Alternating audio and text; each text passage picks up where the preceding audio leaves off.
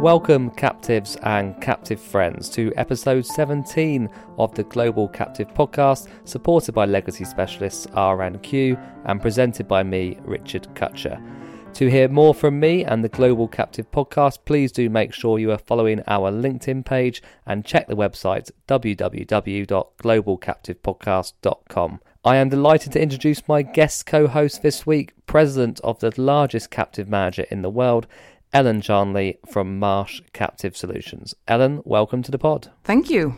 Happy to be here. Good. Well, it's great to great to have you here, Ellen. We have got lots to get through today. I know you have a packed schedule while here in London. In the second half of this episode, we will hear from, uh, for the first time, a new feature of the Global Captive Podcast. Friend of the pod, Karen Z, Captive Program Manager at the University of California, has been interviewing various captive experts in the United States for what we are calling Karen's Captive Corner. And our first trip with Karen will be to discuss voluntary benefits with Kirk Watkins, a captive practice leader with Tryon, a Marsh and McLennan agency. Ellen, you obviously know uh, Kirk uh, very well from your own practice, so it'll be good to get your thoughts on that in the second half of the pod. Meanwhile, our captive owner interview will be with Paul Smith, Director of Insurance at First Group America.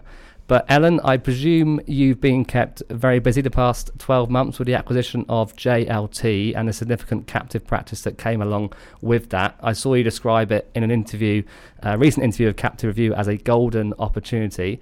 Why is that, and what has the kind of additional J- JLT talent and portfolio brought into uh, into Marsh?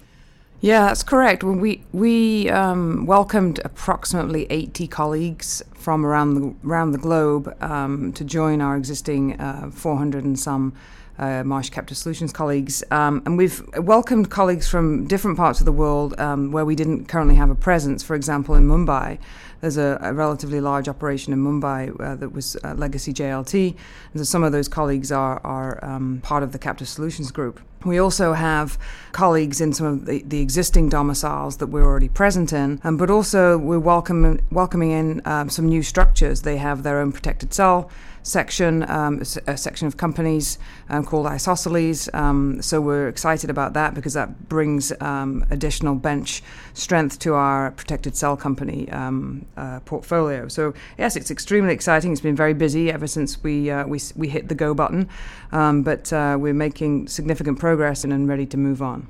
Great. Well, there are obviously some major domiciles that you touched upon there, which JLT and Marsh both had significant offices in. How has been the kind of process of bringing those together? Are you kind of joining offices in those places as and when it when it when it's necessary? We have got two offices in most of those locations, uh, so getting co-located was the the fastest thing that we needed to do. Um, I'm a big believer in people being in the same building. It's very hard to be one unit and one company and one team if you're in two different buildings. So um, in Bermuda, um, we're already in the same building, and I, be, I believe in Barbados it's happening um, this week or next week. Guernsey it's happening towards the end of the year also. Um, parts of the U.S., uh, it's already happened. So, so that's exciting. We, uh, you know, we're we're now on the same systems. Um, so we're um, we're full steam ahead now. Great. Well, it's almost two years to the day, I think, that you took on the position at Marsh Captive Solutions. Outside of the JLT acquisition, what have been some of the biggest changes or evolutions you've made to the way that the practice operates in that time? Yeah, so the first thing I did um, when I took the position was look at the overall global structure and see if we had um, the right um, balance in the various different locations um, and the various different regions. Um, and it became apparent to me that we had um, somewhat of a similar size in the US continental, the islands, and then the rest of the world. So I split the, the global practice into three regional practices and appointed three regional leaders, um, three very experienced and talented colleagues within within Marsh um, who re- reported to me. So that's Julie Boucher. I persuaded her, twisted her arm to move to Bermuda. Mm-hmm. Um, Chris Varon running the U.S. and then Will Thomas Ferrand, who I know you know as well, is running this part of the world, uh, including everything else that's not islands in the U.S. So we've become um, tried to become more regionally focused, um, harnessing the synergies that come within those particular regions. Um, and looking for growth opportunities um, that are perhaps specific to those regions. Um, we've also had a big push on our PCC strategy. I mentioned isosceles, which is uh, an added benefit on top of uh, the mangrove strategy that we have.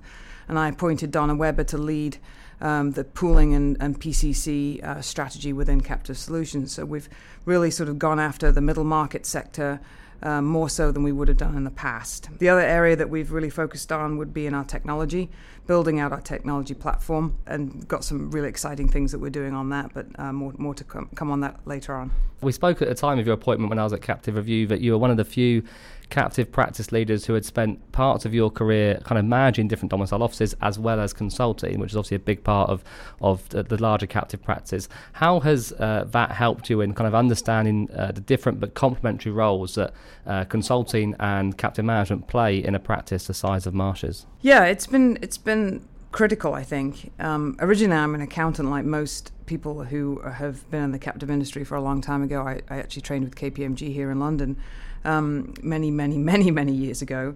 But yes, I've run I've run part of the consulting practice. I've run um, domiciles and regions. I run the, run the global sales. So I've done I've done a bit of everything, and um, I would be a uh, be correct in saying I'm a jack of all trades and really master of none of those, perhaps. Um, but I, think prob- that's, I think that's probably harsh on yourself, but I think that's put me in a, in a terrific spot to at least have an appreciation for the things that go on in all the different parts of the practice, and uh, allows me to um, help the regional leaders and the and the uh, consulting leaders, etc., um, drive growth, um, see where the best talent might be, how to develop that talent, uh, and also be aware of how we utilize our technology. I think that's critical too. Um, I've, I've been in the weeds, I've used the technology, I've seen how it evolved, seen, seen where we need to invest more.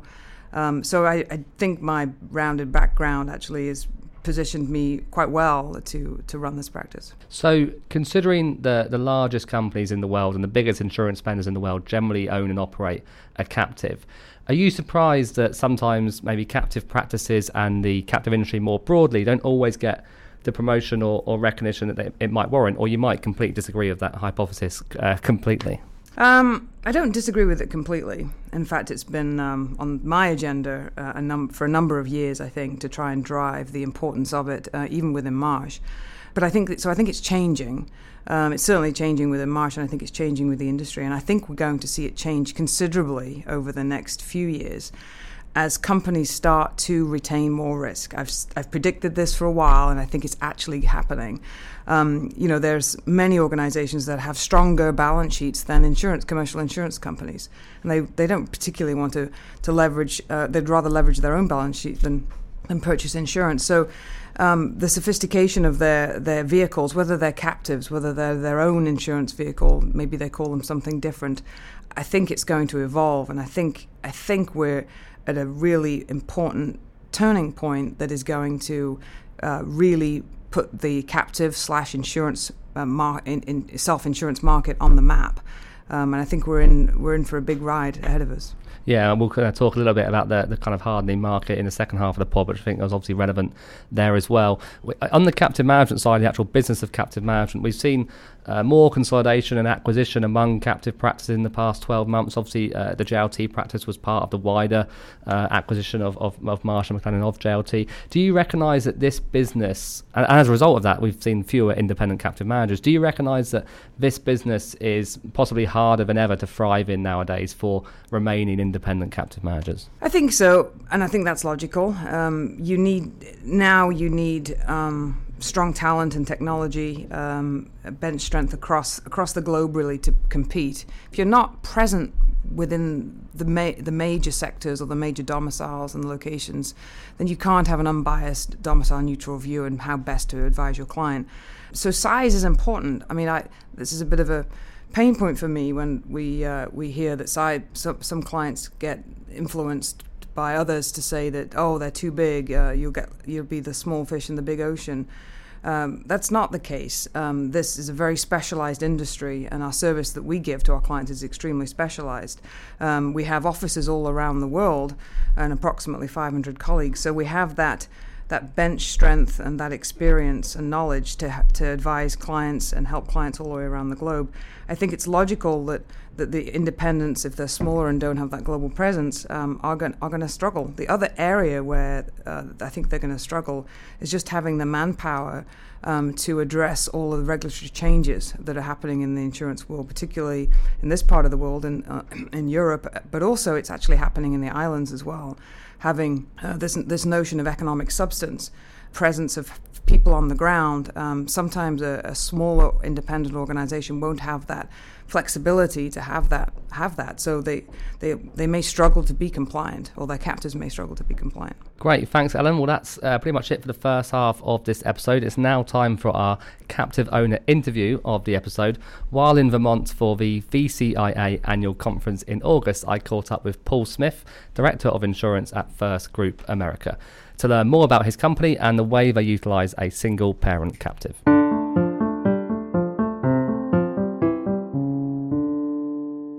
First Group is a UK company.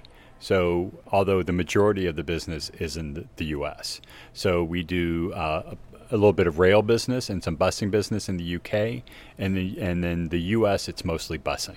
So we own um, three main companies. The first one is First Student, which is our school bus company, and we have about 40,000 school buses throughout the U.S.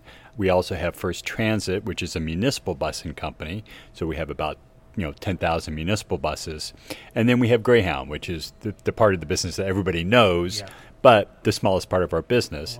And um, we are currently in the process of trying to spin that off um, because although they're all busing companies, um, there's not as much synergy as you would think there would be because the drivers are completely different, the customer base is completely different. So there's there's not a lot of synergies involved in, in having Greyhound with the other two businesses. Great. And, and what's your role within within First Group? So I am the risk finance director. Uh, so I, I manage the captive uh, and all the uh, financial uh, parts of the captive, and I do a lot of, of you know other things within the business. I help uh, on the pricing side because we you know we do lots and lots of contracts with you know school districts and municipalities, and so I help you know put together the models uh, to help price the insurance parts of those businesses, uh, and I do um, help manage the insurance brokers and the uh, insurance renewal processes. So you previously worked with Ernst and Young before joining First Group. Uh, I think you joined a couple of years ago. How have you uh, found that move uh, to the client side? Uh, it's really interesting, and, and, and I do like it. Uh, it's it's a much more relaxed, uh, in in some ways because you're not. I'm not like running around trying to. You know, at Ernst and Young, I had to try to uh, generate business and then you know do the work and then move on and generate more business. So there was so the work part I really enjoyed. The selling part was, was not really my forte, and and so it's nice to be able to come to First Group and, and really get to know the company and, and you know be be able to, to, to help the company grow and, and, and do what it do what it does best.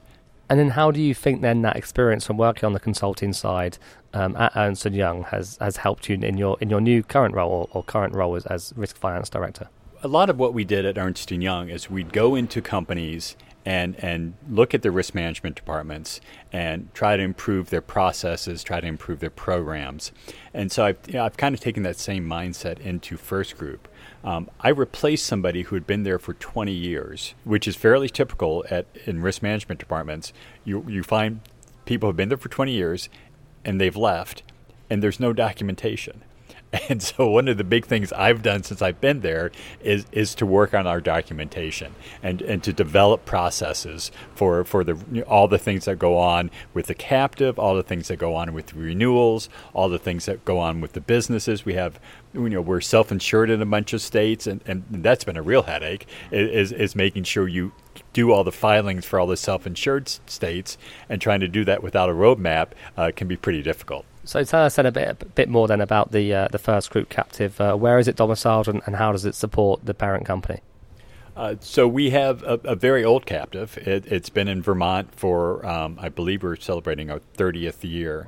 Wow. Um, and it, it's taken over. We had two companies merge. We had two captives. Uh, our existing captive took over the liabilities of the ca- of the merged company's captive. So currently, we have large deductibles, so we're writing pretty standard work comp, GL, AL uh, within the captive. We did have um, a, a, managed care piece within the captive, but that was recently taken out. So, although it's just standard in terms of the lines of insurance we have in there, we have pretty large retentions and because we have a pretty large loss profile at our company, it, it, it's pretty big in terms of uh, the, the loss content we have in the captive. And then, so how do you then demonstrate and communicate that value of, of the captive to the group? Because we're always hearing that um, captive owners, senior management want justification for having a insurance vehicle which might tie up lots of cash, for example. So, is there a process in place or best practice in terms of how you do demonstrate and communicate that value of the captive? It's it's difficult. It, it, it's definitely a difficult question because um, you find senior management don't doesn't always understand insurance. So, how you're managing the insurance uh, can be a bit of a mystery to them as well. Know, I always like to, to, to pitch the captive as formalized self insurance. And so you're adding form and structure to the self insurance process. You know, you have the actuary who's looking at the, the losses. It, it, gives you a good picture into what are the liabilities that, that we are taking on when we when we assume this risk. We assume a large amount of risk, and it's good to have it all in one place, you know, on the balance sheet in, in a very formalized manner where it's being audited every year so that there, there aren't any, you know, questions or doubts about what your loss profile looks like. And then, uh, in terms of looking ahead to the future, do you have any plans to uh, expand the captive or enter into new areas of business? That's TBD. Uh, the, the thing is, we are we are currently um, going through a lot of changes at our company. Um, you know, I, I, told you we're looking to spin out a, a, Greyhound, and so that's going to change the the picture of our uh, insurance program. Um, because while we have a lot of losses in all our businesses, Greyhounds tend to be the most severe. Because when you know a school bus has an accident, it tends to have the accident at 15 to 20 miles an hour. Whereas when a Greyhound bus has an accident on the interstate, the impact's at 60 miles an hour, yeah. and that leads to you know much higher claims, more passengers hurt, much higher severity. Um, so if we can remove that piece from our loss profile, um, we should be able to reshape our program and then reshape our captive uh, accordingly uh, to, to, to match the, the, the new insurance structure.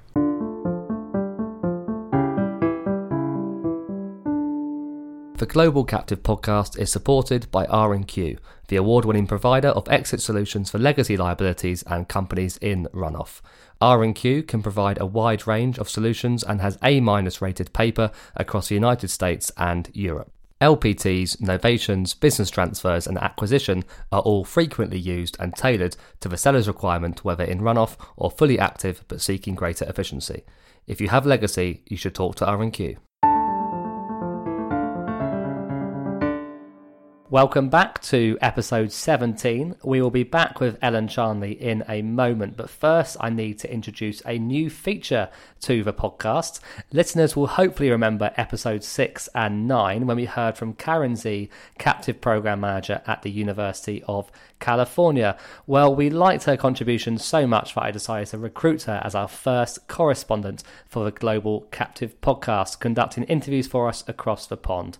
Karen, it's good to have you back. I believe you were at National Risk Retention Association annual conference, NARA, in Chicago last week. How was that? It was great. Um, thank you, Richard, for having me. I mean, it's always good to hear, you know, the regulators' updates on the NAIC and the ever-changing regulatory environment of RRGs. I mean, it's very it's very informational. So it was a good conference. Good. Well, we'll get to your first interview for the pod in a second. But why were you interested in becoming a regular fixture on the Global Captive podcast? uh, you know, it's always nice hanging out with the infamous Kutch. And uh, of course, there's, you know, the perks of the fancy recording equipment, and all that. But, you know, it's been a really interesting opportunity for me to learn a little bit more about you know the captive industry uh, get to meet and interview ask questions for all these different captive professionals so it's it's been really a great learning opportunity for myself. Brilliant. Well, we're really excited to have you on board, and I'm sure the listeners are as well. Karen's already conducted a number of interviews uh, with captive professionals, so we'll be dropping those into future episodes in due course. It is important to emphasize that Karen is conducting these interviews in a personal capacity and not as a representative of the university. And I believe you've also come up with a name for this feature, Karen. What's that? What have I got? To, what have I got to bear with uh, when I'm introducing this one? So we came up with Karen's Captive Corner. Well, I like how you said we came up with this. I, definitely you came up with this, Karen. So, uh, but uh, I was going to go with a more. I was going to say Karen meets dot dot dot. But uh, no, Karen's captive corner can work. And if that's the uh, if that's the condition of you participating, then we'll have to go along with that. Um, your first inter- your first interview, Karen, is with Kirk Watkins, a captive practice leader within Tryon, uh, a Marsh and McLennan agency. What was the focus of this interview, and, and what did you find interesting?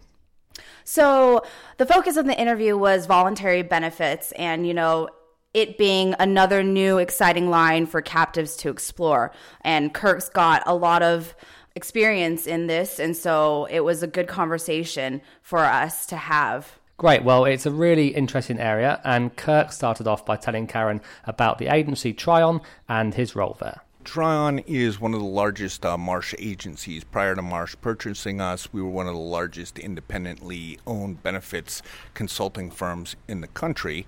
And my role is to take uh, Tryon's experience and expertise in employee benefits and utilize uh, Marsh's experience in captives and insurance and combine them into offering the best possible solutions for employee lines of coverage in a captive. So, you know, employee benefits is talked about a lot and it's a growing area for captives, as you said. So, but it's quite a broad catch all term. So, can you explain what you mean when you talk about voluntary benefits?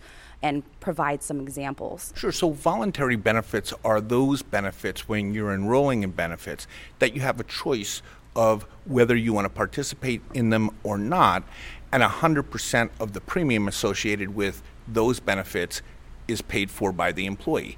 And some of those types of benefits are legal insurance, uh, which covers everything from divorces to buying a new home, et cetera, et cetera. Accident insurance, which is flat benefit payments based on the bone or the injury you have. So it covers broken bones, broken legs, broken feet, sutures, uh, anything associated with an accident. Critical illness insurance is guaranteed issue up to $30,000 and it covers diseases heart attack, cardiac arrest, stroke, uh, those types of events. And then hospital indemnity insurance provides a benefit, typically a flat uh, benefit of $1,000 when you're admitted into a hospital, $200 a day for a typical hospital room, $400 a day for an ICU hospital room, and it covers things associated with being admitted into the hospital. And what's great is when you offer programs through a captive, we can build the programs and underwrite them, waiving the pre existing conditions. So for labor and delivery, somebody's having a baby, they can go in for labor and delivery. Typically, that's a three day hospital stay and they could have a $1,600 or more benefit for that. What profile of organization would typically qualify for considering providing a voluntary benefits program such as that to their employees that involves the captive? So typically today, voluntary benefits are offered in companies as small as 10 or 20 employees.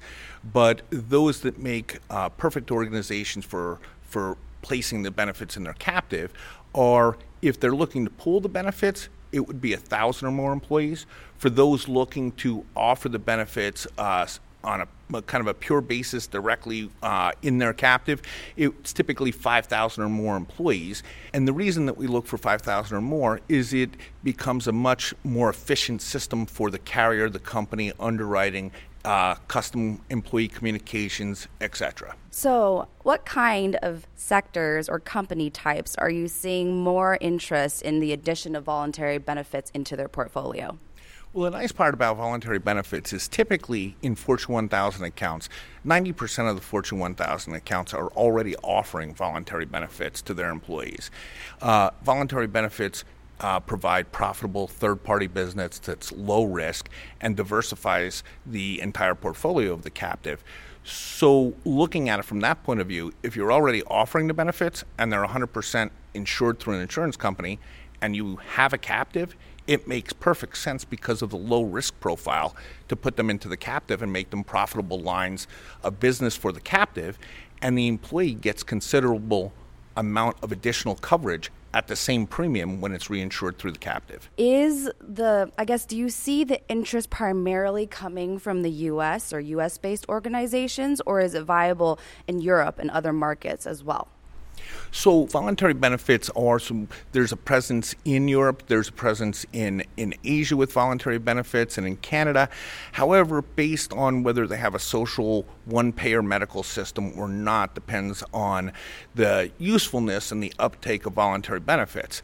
Currently, of course, in the United States, where we have a multi payer system and most of the large employers are self funded on their medical, it makes perfect sense because voluntary benefits can help reduce core medical and stop loss severity. So, Kirk, I have one last question for you.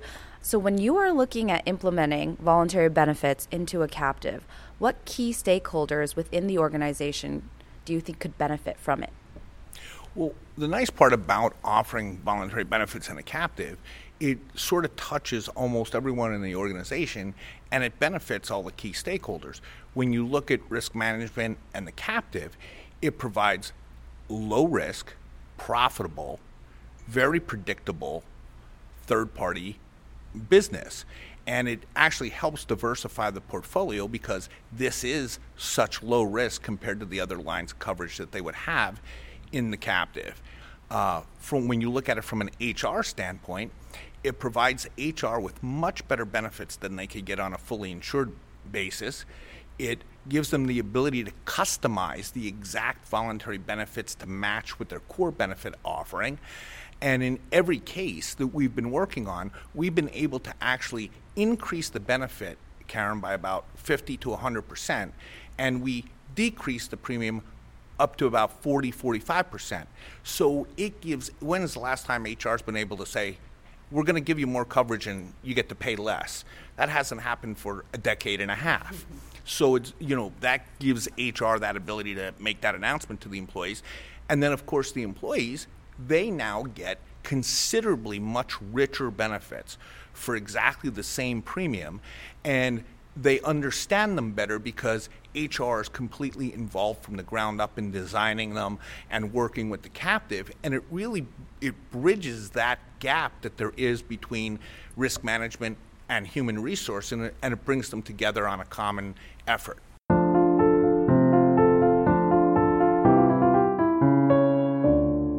So, welcome back, where I am joined by Ellen Charnley of Marsh Captive Solutions.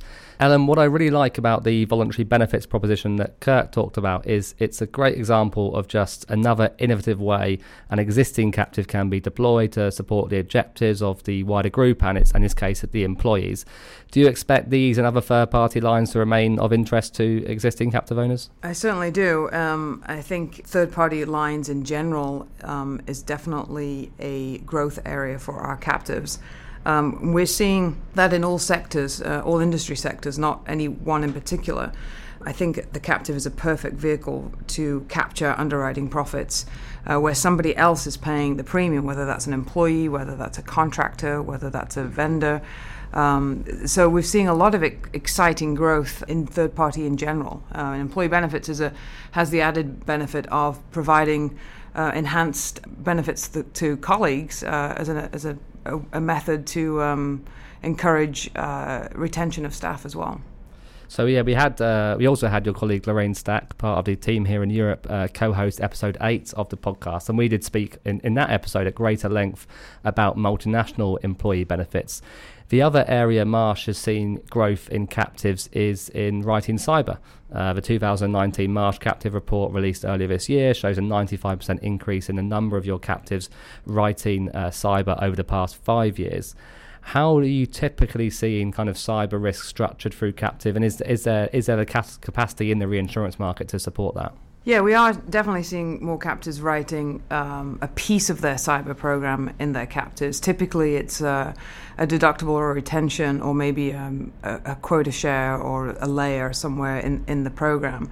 Um, so that type of sort of test the water bit has been used a little bit more uh, in captives, just for them to get an understanding of, of what that means, um, how they can uh, price it, uh, how they can then discuss it and talk to the stakeholders stakeholders within the organization. Because remember that each captive has um, typically senior directors on its board that are comprised of various stakeholders that are in the main company. So by putting cyber into the captive, it, it, gives visibility of this risk to the organization, which can be a benefit. So perhaps it's not a uh, you know, economical be- benefit straight away, but it's just giving that enhanced visibility of this ever increasing risk that, that companies face.